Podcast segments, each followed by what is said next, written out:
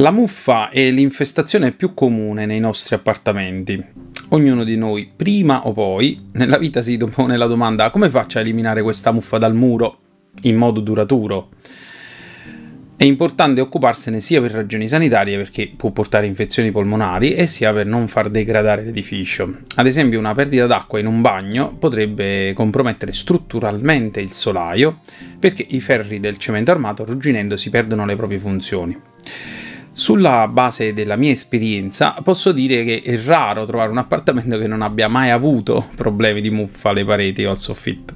Basta che si rompe l'impianto idrico della signora del piano di sopra, oppure un terrazzino non riesce a mantenere l'impermeabilizzazione e succede che l'acqua fornisce un substrato dove la muffa può proliferare.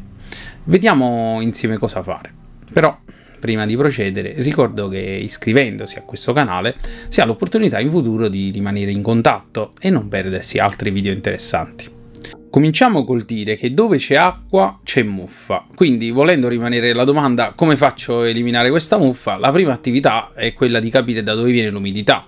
Solo dopo aver eliminato la fonte si può procedere a rimuovere specificamente la muffa e poi chiaramente ad imbiancare. Quindi la vera domanda è da dove viene questa umidità? Per scoprirlo bisogna osservare, misurare e poi anche andare per esclusione.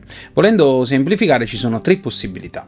O è umidità di risalita dal basso per capillarità, questo succede ai piani terra o interrati, oppure c'è un'infiltrazione da una tubazione rotta o da una cattiva impermeabilizzazione, oppure infine si tratta di condensa interna su un ponte termico. Analizziamo il primo caso la capillarità.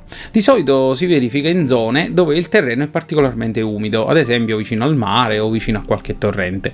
Siccome proviene dal terreno, è frequente ai piani interrati o al piano terra. Si riconosce perché le macchie di umidità sono posizionate verso la parte bassa della parete e andando verso l'alto tendono a diminuire.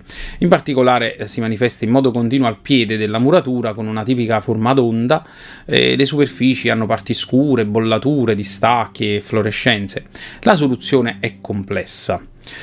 L'ideale è isolare il pavimento e le mura, ad esempio si può creare un vespaio areato sotto il pavimento oppure mm, si può eseguire un taglio orizzontale alla base delle murature con materiale plastico che ferma il flusso di risalita.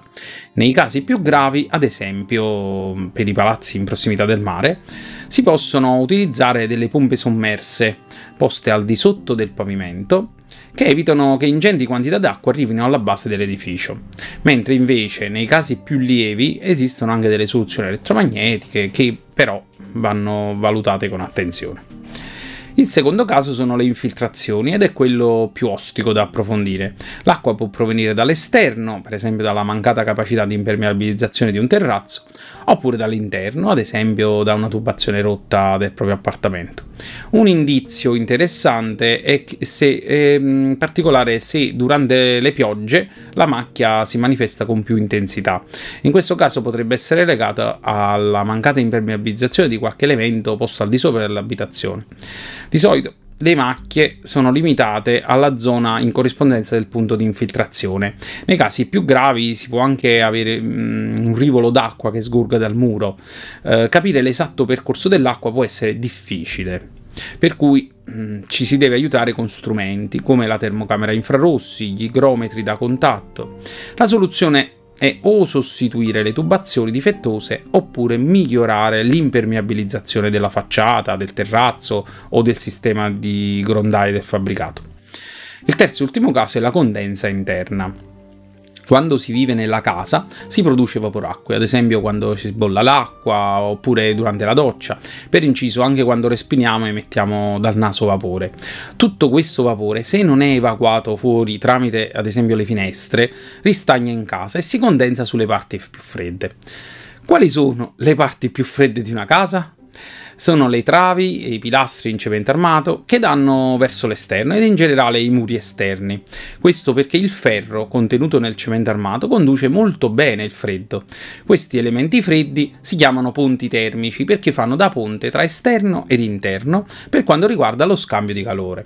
Se la parete o il soffitto è poco permeabile, l'umidità si presenta come goccioline d'acqua. Se invece la superficie è permeabile si formano delle macchie vistose che vanno dal grigio al nero.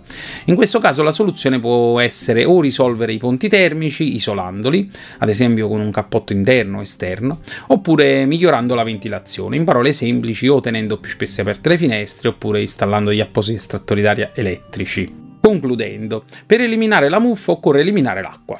Esistono tre possibili provenienze. Purtroppo però questi tre casi che abbiamo visto a volte sono concomitanti e quindi si ha una sovrapposizione degli effetti che rende molto difficile l'individuazione e quindi la risoluzione. Solo con un'indagine da parte di un tecnico si può sbrogliare la matassa. Alla fine la muffa è un nemico ostinato, però se si è più ostinati di lei e con l'aiuto di un esperto sicuro si riesce a eliminare in modo duraturo. Per chi è interessato la 2C effettua indagini per l'eliminazione della muffa e secondo delle necessità possono essere svolte analisi termografiche, indagini crometriche, indagini di tipo microbiologico, ad esempio mediante il campionamento dell'aria tramite aspiratori SAS, oppure mediante l'analisi odorigena di cui la 2C è tra i leader in Italia. Nel ricordare di iscriversi al canale, saluto. Arrivederci.